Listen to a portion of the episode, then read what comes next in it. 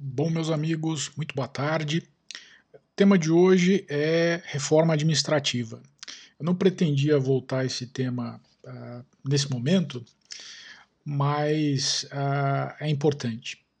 É, tem duas características que eu sempre tenho apontado no nosso direito administrativo que me incomodam. Né? A, a primeira é o fato de que as pessoas evitam uh, o confronto de ideias, né? evitam é, expor de forma aberta a divergência, né? confrontar posições, enfim, é, existe uma, é, uma cultura aí do tapinha nas costas né? que é, impede que as pessoas estabeleçam é, é, confrontos de ideias de forma aberta. Né? Como eu escrevi no meu livro Liberdade das Formas, é, a doutrina brasileira só fala a verdade se for em off. Né? É, é, se for em on, ela sempre dá um jeito de contemporizar. Essa primeira característica que me incomoda bastante. Né? É, a razão principal é porque ela impede a discussão. Né? E a segunda, que também me incomoda bastante, tanto que eu fiz questão de colocar no ar é, dois dias atrás, uh, no episódio 14, uma aula que eu tinha feito no IASP uh, em 2017, expondo o efeito de ideologias no direito administrativo. E é essa uh, realmente talvez o maior problema do nosso direito administrativo, que é o fato de que ele é muitas vezes 100% ideológico.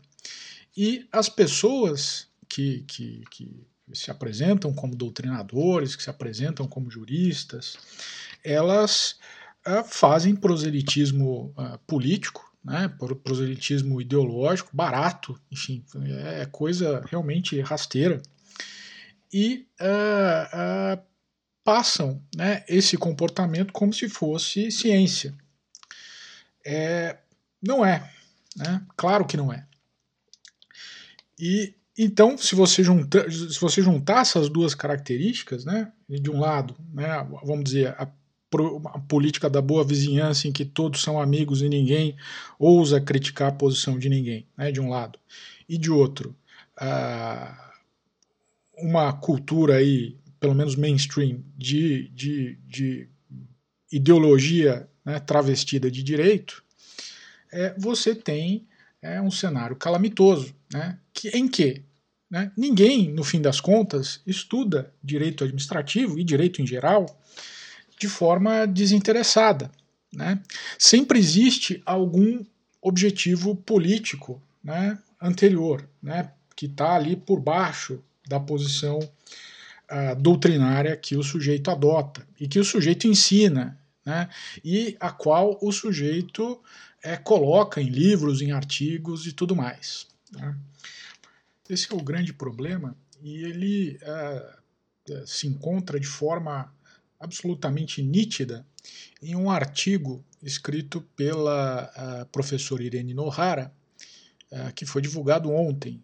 o artigo está no site dela, não sei se está publicado em algum outro lugar, e o artigo se chama A Maçã Podre da Reforma Administrativa. É, bom, pelo título já se vê que ela é contra né? Ela já, por definição, não gosta da reforma administrativa, da proposta que está em andamento no Congresso. E uh, ela escreve um artigo absolutamente, é, eu diria, chocante, né? porque ele é 100% ideologia. Não tem nada, se você espremer o artigo, ele não tem nada de direito, nada de direito administrativo. E uh, eu queria comentar alguns trechos uh, desse artigo uh, nesse episódio. O primeiro aspecto, antes de, de nós uh, comentarmos alguns trechos, é o da linguagem. É, eu espero, francamente, que se trate de um, de um artigo aí de blog, né, que não tenha sido publicado em algum lugar é, mais profissional, porque a linguagem aí tem problemas, né? É um artigo, minha opinião, muito mal escrito, né? Cheio de reticências, de exclamações, de caixa alta, maiúsculas e tudo mais, né? É, para marcar ali os momentos de descontentamento, de, de, de uh, vamos dizer, excitação né, contra aquilo que, que a mensagem está uh, passando. Né? Então, lembra um pouco aquela pontuação né, absolutamente alucinante né, do ministro Celso de Mello, né, com sublinhados, negritos, tracejados e tudo mais, em que você é, é, que são destinados né, a você praticamente ver o sujeito batendo o pezinho no chão, enfim, dando tapa na mesa e tal. É, bom, se o sujeito precisa desse tipo de recursos, né, é, é porque o domínio da língua é muito pequeno. Quando falo com orientandos e pessoas que me pedem avaliação sobre artigos e tudo mais, eu sempre é, digo para não fazer isso. Né? Então, se a a professora Irene pretender publicar isso de forma mais uh, profissional, em algum veículo mais profissional, a minha recomendação seria que ela revisse né, essa, a, a, linguagem, de qualquer forma. Bom, mas agora vamos ao artigo propriamente dito. Né? O mote do título é a ideia de que é, a, a, tramitação da, da PEC, né, a PEC 32, que por modificações virou 32A e depois, ao que parece, 32B, ela conteria um vício original que se transmitiria às suas versões aí posteriores. Né? É um pouco a, a, é trazer para a tramitação de uma eh, emenda constitucional aquela doutrina dos frutos da árvore envenenada, né? que é muito utilizada para você, por exemplo, compreender é, o efeito de provas ilícitas e tal e em seguida ela entra né, na sua análise aqui da própria emenda. Diz ela: não adianta querer empurrar goela abaixo uma versão que, não obstante o corte de diversos itens prejudiciais da maçã podre, que foi a proposta original da PEC 32, foi consensualmente criticada como de péssima qualidade e anunciadora de retrocessos na administração por praticamente todos os administrativistas, independentemente do espectro de cores políticas, pois simplesmente não dá para aproveitar uma ou outra fatia remanescente, apelidando-a de A ou B, sendo que ela é fruto que advém de uma árvore cujas estruturas não batem com os fundamentos e objetivos da Constituição para a administração e para os servidores. Fecha aspas. Bom, aqui eu não me lembro de a professora Irene ter recebido procuração minha ou de outras pessoas que eu conheço para falar em nome dos administrativistas. É, essa ideia né, de que todo mundo é contra a PEC, né, que todo mundo é contra a reforma administrativa, independentemente aí da sua é, do espectro de cores políticas, para usar uma expressão que ela escreveu, é só para, vamos dizer, colocar uma cortina de fumaça para a posição dela, que é sim ideológica. Né? Então, é claro que esse é um, é, um enorme problema. Né? Segundo, é, bom, é, uma emenda constitucional ela serve justamente para mudar a Constituição. Né? É, tirando os casos é, de emendas constitucionais que não podem tramitar, né, aquelas que ofendam a separação de poderes, ofendam uh, direitos e garantias individuais, que ofendam é, a federação, né, que, a, que a própria Constituição limita, né, tirando esses casos que são restritos, né, qualquer assunto né, da Constituição pode ser modificado pela, a, a, pelo processo de emenda. E é isso de que se trata. Né? Então, é, é, não, não, não, é, não é possível você dizer que é, se está tentando é, é, é, mutilar a Constituição. Né? Quando, na verdade, uma um processo de emenda é exatamente uma mutilação da Constituição. Né? Se constata que algo deve ser mudado e, mediante o quórum específico e o processo legislativo específico, se altera aquilo. Né? Então, é, é, de novo, é um pouco como eu não gosto daquilo que está sendo discutido, eu vou taxar essa coisa de, de inconstitucional. Mas é, é da própria essência da democracia né? e, e da democracia aplicada ao poder constituinte derivado né, que você possa modificar é, determinados aspectos da Constituição. Né? E ninguém, em sã consciência, né, pode afirmar que nós temos uma administração pública maravilhosa, que pudesse aí orgulhar um Frederico II. Né? É muito pelo contrário, né? a nossa administração pública é um desastre, e é um desastre que custa muito dinheiro. O importante aqui é que logo em seguida, uns dois parágrafos adiante, a, a professora Irene, ela diz qual é o defeito, né, enfim, da, da PEC, né, que se contaminou aí para suas eh, versões A e B. Né, diz ela, é, a proposta, a nova PEC, né, mantém as características iniciais, pois deriva Aqui eu estou falando é, exatamente aqui o texto, né? abre aspas, pois deriva da mesma semente de uma árvore cujas raízes estão deitadas na proposta de um Estado subsidiário e minimalista inspirados na, na ideia de Friedman, ou seja, de um Estado que atende às demandas sociais pelo setor privado e que não investiria mais em instalações, recursos materiais, muito menos recursos humanos, isto é, remunerações SIC de servidores, sendo estes possivelmente trocados por serviços de terceirização de mão de obra que se pretendem abertos a mecanismos concorrenciais do mercado. Fecha aspas. Bom, aqui a professora Irene ela coloca realmente sua ideologia na frente do direito. Eu já demonstrei num artigo específico sobre o princípio da subsidiariedade que o princípio não apenas existe no Brasil, né, sobretudo aí após a, a, a, lei da liberdade econômica, como é, se confunde com a própria estrutura da Constituição Federal. Né? Em primeiro lugar, quando a Constituição limita a, a casos específicos a atividade econômica do Estado. Né? Falo ali do artigo 173 ah, quando, no artigo 170, consagra os princípios da ordem econômica, privilegiando, claro, a livre iniciativa, como não podia deixar de ser, quando estabelece que o planejamento estatal, no artigo 174, é meramente indicativo para o setor privado, quando no artigo 5 consagra uma série de liberdades, né? liberdade de associação, liberdade uh, de expressão, liberdade de contratar, liberdade de empreender, liberdade de exercício de profissão, uh, consagra o direito de propriedade. Uh, todos esses elementos, né, quando eles se conjugam, você é, não consegue, né, pelo menos se você tiver é, de boa fé, você não consegue negar que o princípio da subsidiariedade é, está fortemente presente né, no cenário constitucional brasileiro. Então você é, querer é, é, taxar de inconstitucional ou de alheia ao espírito da Constituição uma proposta de emenda que eventualmente né, privilegie o princípio da subsidiariedade, né, é, é, conjugando a atuação do Estado com a atuação da iniciativa privada, né, é um absurdo, é um absurdo.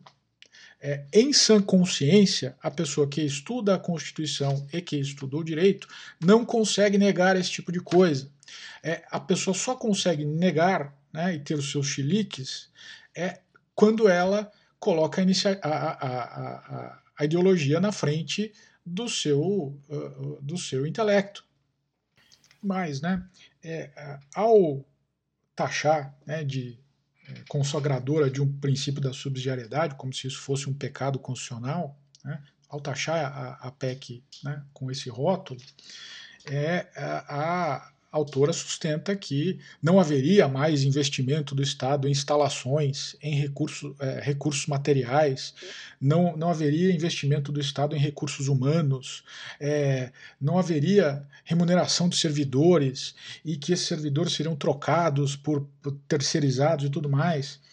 É, bom, é, de novo, né, isso, essa é uma decisão que cada administração pública eleita pelo povo, né? eu falo do chefe do executivo, mas é, é, é a criação de cargos ou a, a, eventualmente a extinção, vai contar também com o concurso aí do uh, legislativo, né? então é, os agentes políticos democraticamente legitimados, né? o legislativo e o executivo, é que vão decidir em cada momento histórico se vai, vai acontecer isso ou se não vai, né? Então não dá para afirmar, essa é mais uma falácia, que eventualmente que, que a PEC significaria necessariamente essas coisas todas que ela é, aponta. Amanhã pode vir um governo com mentalidade mais estatista, que enche o Estado de novo. Né? A, a, a, PEC né, não proíbe isso, né? embora isso seja possa causar ali um, um impacto orçamentário e tal. Né? A discussão orçamentária é, é outra, né? mas em princípio não impede. Né? É, e não impede também que um outro governo né, democraticamente eleito adote uma, uh, vamos dizer, mentalidade gerencial diferente. Né? Então, é, é de novo, né? é, é, um, é uma falta de confiança na democracia, esse tipo de argumento, no fim das contas. A autora aqui prossegue o ataque. Né? No parágrafo seguinte, diz ela: essa volta do artigo 37A consta da PEC, em que todos os entes poderão firmar instrumentos de cooperação público, públicos e privados para execução de serviços públicos, inclusive com compartilhamento de estrutura física e utilização de recursos humanos de particulares com ou sem contrapartida financeira. Essa última frase aqui em caixa alta, né, em maiúscula. É, bom, qual é o problema de você é, firmar instrumentos de cooperação para prestação de serviços públicos com, entes, com outros entes públicos ou com a iniciativa privada. Né? Qual é o problema? Qual é o problema de você utilizar recursos humanos de particulares, né? com ou sem, melhor ainda, com sem uh, contrapartida financeira? Né? E se com contrapartida financeira, necessariamente uh, vai remunerar um custo que o privado vai ter. É, qual é o problema? Né? É por que é, engessar a administração pública para que ela só tenha o caminho de prestar os serviços que lhe cabem, de exercer as suas competências mediante uma estrutura 100% composta de funcionários estáveis, concursados, com vitaliciedade e que vão ali é, é, atuar né, segundo os, os, os manuais uh, do, do, regime uh, único dos servidores olha que maluquice esse tipo de coisa, esse tipo de argumento. Né? É, é, é de novo, é, quando você engessa né, os meios da administração pública, você não consegue cobrar fins. Eu digo isso como um mantra há muitos anos. Né? Você só consegue co cobrar eficiência ou seja, o atingimento de fins, né, a, a, prestação de um bom serviço de saúde, a prestação de um, bom, de um bom serviço educacional, a prestação de um bom serviço de transporte, quando você permite ao administrador público a escolha dos meios. É só assim que a eficiência se instala na administração pública, é só assim que o agente público pode buscar ganhos de eficiência é, é, não, não estranha que é, autores como a, a, a, professora Irene Nohara é, simplesmente, simplesmente não, não entendam do, do, princípio da eficiência, simplesmente neguem que o princípio da eficiência exista, ou, mesmo reconhecendo que ele exista, no fim das contas, digam que ele não tem função nenhuma, porque é da própria estrutura do, de um Estado burocrático ou ser a antítese do princípio da eficiência como é, aparentemente ela também sustenta. É um absurdo. O parágrafo seguinte, diz ela, outro sim no, no parágrafo 2 do artigo 4 há a prorrogação da duração do contrato por tempo determinado por até 10 anos, 10 anos em maiúscula, com reticências. Ainda, a flexibilização de até 25% da jornada com redução da remuneração, também em maiúscula, nas carreiras não típicas. Qual é o problema de você ter um contrato por prazo determinado mais longo? Qual é o problema? Você tem lá uma determinada política pública que vai é, demandar um, um, um, certo nível de mão de obra por um determinado período de alguns anos e você decide, portanto, ter é, contar com é, funcionários por, por tempo determinado para essas atividades. Qual, em que isso ofende a, a, a, o interesse público ou a dignidade do trabalhador que seja assim contratado, e sendo assim contratado por sua livre e espontânea vontade. Né? Qual é o problema? Né? É, mais, né? Flexi é, é, a autora critica a flexibilização da jornada né? com, a, com até 25% né? para menos, no fim das contas, com redução da remuneração. Bom, não ofenderia a moralidade administrativa que um agente público, deixando de trabalhar, ganhasse a mesma coisa? É uma total inversão de valores. Né? Se o sujeito tem a redução da jornada de trabalho por uma necessidade pública qualquer do seu empregador, como aconteceu na pandemia com o setor privado inteiro, né, por que não né, também permitir a redução uh, dos salários né, na mesma proporção? Uh, isso é uma questão de justiça, não é uma questão uh, de direito administrativo. Né? aliás, seria se a ideia da, da, da autora né, pode reduzir né, até 100%. O, o, o agente público fica lá, desde que ele ganhe 100% do salário. Isso é imoral. Em seguida, a autora critica a, a, a questão da, da obsolescência né, de cargos públicos. Diz ela: a partir da emenda, se aprovada como está, servidores estáveis que ocupam cargos cuja desnecessidade ou obsolescência venha a ser formalmente reconhecida não ficarão em disponibilidade, ou seja, né, ganhando 100% do salário sem fazer nada. Note-se que esta obsolescência pode ser uma circunstância de configuração muito arbitrária, reticências, né? a gente não entende muito o que ela quis dizer. Né? Bom, mas de novo, né, é, se um cargo público não atende mais a um interesse público, por que mantê-lo? Né? É, é, é, aquela concepção de que é, o agente público, quem ingressa no serviço público né, via concurso, ele é dono do, do cargo, como um taxista é dono da sua licença de táxi. E ele pode fazer o que ele quiser, né, que ele, ele não vai ser retirado daquele, daquele cargo. Né? É, mas a autora omite que a própria emenda diz que o, o, o servidor que, que, cujo cargo for declarado de obsolescência vai ser indenizado. É, no Brasil, né, a, a estabilidade do servidor público é, que antes também, antes do, do FGTS, era também a, a, acompanhada pela estabilidade no setor privado, ela, ela, se tornou, na verdade, uma vitaliciedade, né, a estabilidade do servidor público. A estabilidade, tal como existia no setor privado no Brasil antes, era a seguinte: o sujeito é, atingindo 10 anos né, no seu emprego, ele se tornava estável. Estável não significaria é, não significava que ele pudesse ser, que ele não pudesse ser demitido em, em situação nenhuma, né, pelo menos sem justa causa. Não, significava que ser demitido sem justa causa, ou seja, por uma conveniência do empregador, ele deveria receber uma indenização. E quando acabou a, a, a estabilidade no setor privado, ela foi trocada pelo FGTS, né, que é um fundo né, com que, em que contribuem recursos do próprio uh, uh, trabalhador e do empregador, e que, uh, uma, uma vez terminado o vínculo, o empregado pode é, acessar, pode sacar em hipóteses específicas. Né? Então, é, nunca a estabilidade teve o sinônimo, né, pelo menos no setor privado, de vitaliciedade. E no Brasil, quando se fala em estabilidade, pelo menos essa corrente administrativista é, estatista, né, é, eles querem dizer, na verdade, vitaliciedade. É, é a impossibilidade total, a menos que a pessoa é, morra, de que, a, de, que o, de que o sujeito venha a perder o cargo. E dane-se o interesse público, dane-se a utilidade daquele cargo para a administração pública. Aqui, novamente, é mais uma inversão de valores. É, um cargo é um problema a resolver. Ele tem que uh, prestar algum tipo de solução para alguma atividade de relevo da administração pública.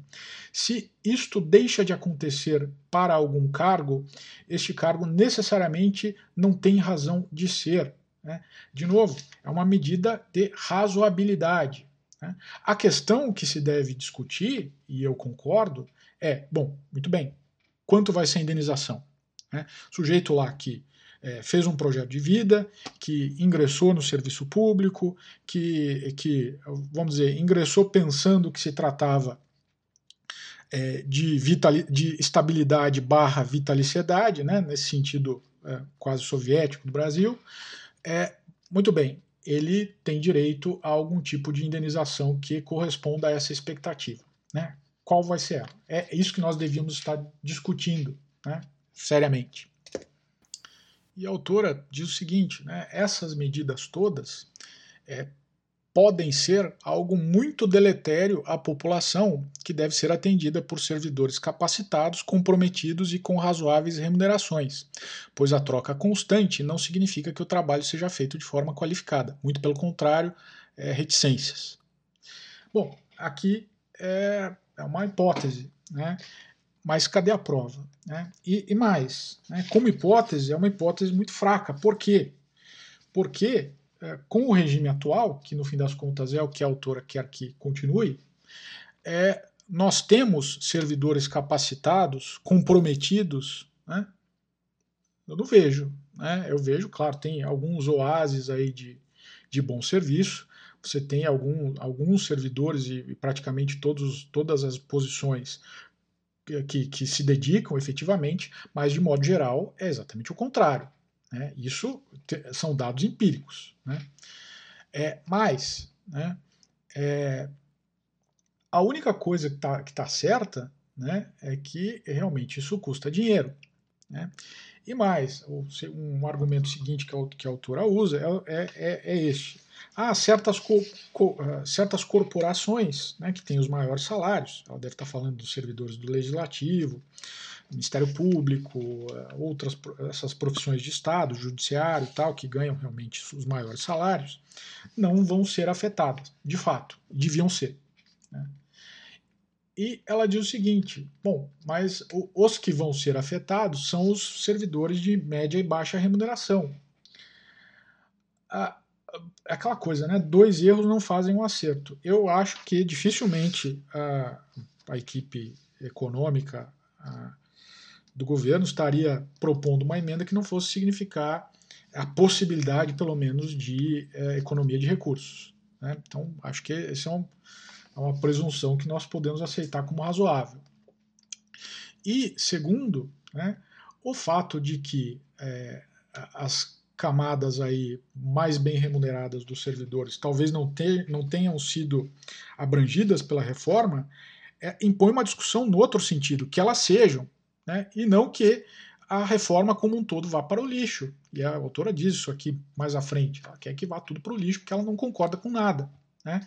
Então, é de novo, né? a, a, pessoa usa é, um argumento ali um pouco é, falacioso para querer jogar tudo no lixo, mas na verdade é, é o, que é, o que era importante era estender para 100% dos servidores públicos. Né?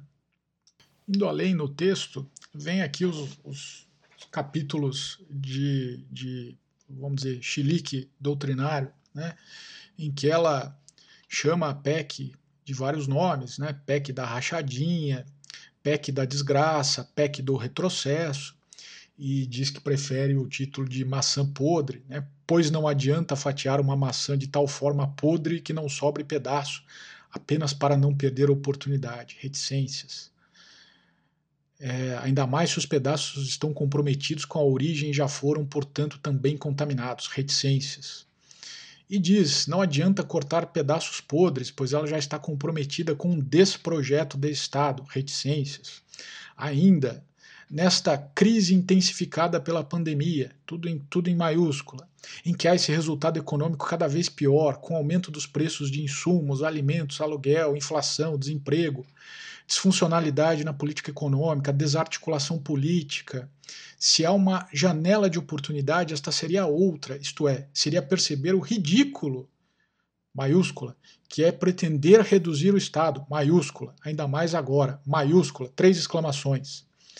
Diz ela, o Estado sucateado com incêndios e museus, sem políticas públicas consistentes, diante de um sucesso de vacinação tardio, maiúscula, mas, mas celebrado pela colaboração do povo brasileiro em se vacinar, reticências, tendo em vista a omissão do governo federal no momento de negociar as vacinas que estavam sendo oferecidas, em que se preferiu encontros com empresários inidôneos que ofereciam vacinas com sobrepreço, conforme se verifica da CPI da Covid, ainda enfim, é uma pontuação maluca, na constatação que só conseguimos acelerar a vacinação pela existência de um sistema único de saúde que atende 7 em cada 10 brasileiros que necessitam do SUS, reticências, enquanto os Estados Unidos, por exemplo, perderam validade de vacinas, né, SIC, por não terem um escoamento tão bom não terem um sistema de saúde com postos distribuídos em âmbito nacional, dependerem de convênios com estabelecimentos privados, apesar de todas reticências,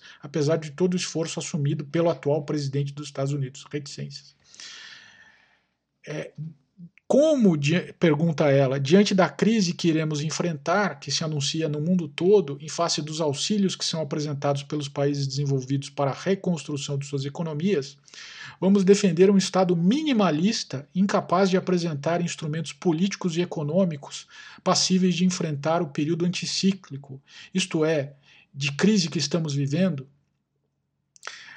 Diz ela, e aqui já um pouco rasgando a fantasia, a repactuação social, tudo em maiúscula, deveria ser, como acontece no mundo desenvolvido, para outra direção, caso as forças progressistas se articulassem numa plataforma que efetivamente lance luz a uma proposta de desenvolvimento, o qual depende de, de um Estado firme para promover o bem-estar da população paulatinamente pauperizada, já passando fome, lamentavelmente. Reticências. É, bom, tudo isso aqui é bobagem ideológica, é lixo, é, enfim, é chilique doutrinário de alguém que pretende é, passar uma mensagem jurídica, mas que na verdade está fazendo proselitismo baixo. Né? É, veja, né? É, não dá para não dá para você fazer debate acadêmico desse jeito. Não dá, realmente não dá. Isso aqui não é isso não é doutrina séria, né? É, por exemplo, basta ver que é, opções políticas né, de um Estado né, não precisam, é, não necessariamente implicam né, uma estrutura como a do Estado brasileiro hoje. Né? Você pega aqui, tenho, posso dizer da minha experiência aqui no Canadá. O Canadá tem um, tem um sistema público universal de saúde. Né? E esse sistema conta amplamente, eu digo amplamente, com a, a, a, a iniciativa privada. É público mesmo, 100% público, com, com uh, servidores contratados e tal, são os hospitais. Né? Hospitais que você vai fazer uma cirurgia e tal, né? pronto-socorro. Uh, as clínicas, né? os médicos de família, os, as especialidades, são todas 100% privadas. 100% privada. O governo firma convênios, o médico se cadastra e ele passa a atender a população. Né? E a população, quando ela, ela tem que se vincular a um médico de família, ela procura, ela necessária, ela é direcionada pelo Estado a esses médicos. Né? E o sistema funciona bastante bem. Tanto que um dos orgulhos aqui dos canadenses, né, comparando-se aí com os Estados Unidos, é que o sistema, o SUS aqui local funciona. Né? E mais, né, falar em vacinação. Né, vacinação aqui no Canadá, por exemplo, vacinação da Covid, é feita em farmácias privadas, né? é feita em todo lugar. Né? É, de novo, o Estado, porque é um, um país historicamente progressista, é, não necessariamente precisa ser inefici ineficiente. É dizer, a eficiência, é, vamos dizer, é, colabora tanto com os progressistas quanto com os conservadores. E o mesmo deveria acontecer com o Brasil. É, não é uma fatalidade histórica, não é, não é um determinismo que, que diga que o Estado brasileiro precisa ser essa porcaria que ele é. Né? é.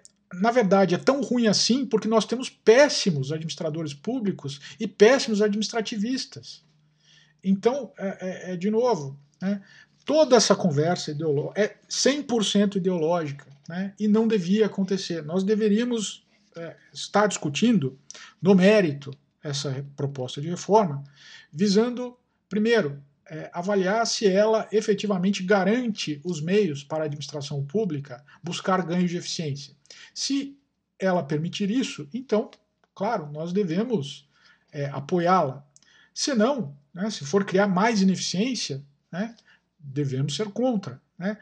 É, está se criando um, uma exigência, é, é um, um, uma variedade de exigências aí procedimentais, de regime jurídico que sejam inúteis né, para a consecução do interesse público, para que a administração realize bem as suas competências, resolva de forma eficiente os seus problemas, né, é, é isso que nós devíamos estar perguntando. Né? E nós não estamos, nós estamos aqui fazendo proselitismo com metáfora horrível de maçã podre.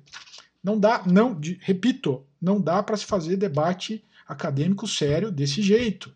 Bom, haveria mais trechos aqui, enfim, mas é tudo mais ou menos do jeito que eu já disse. Né? Quem, quiser, quem tiver interesse, que procure esse artigo e, e leia, né? tenha é, o desprazer de ler.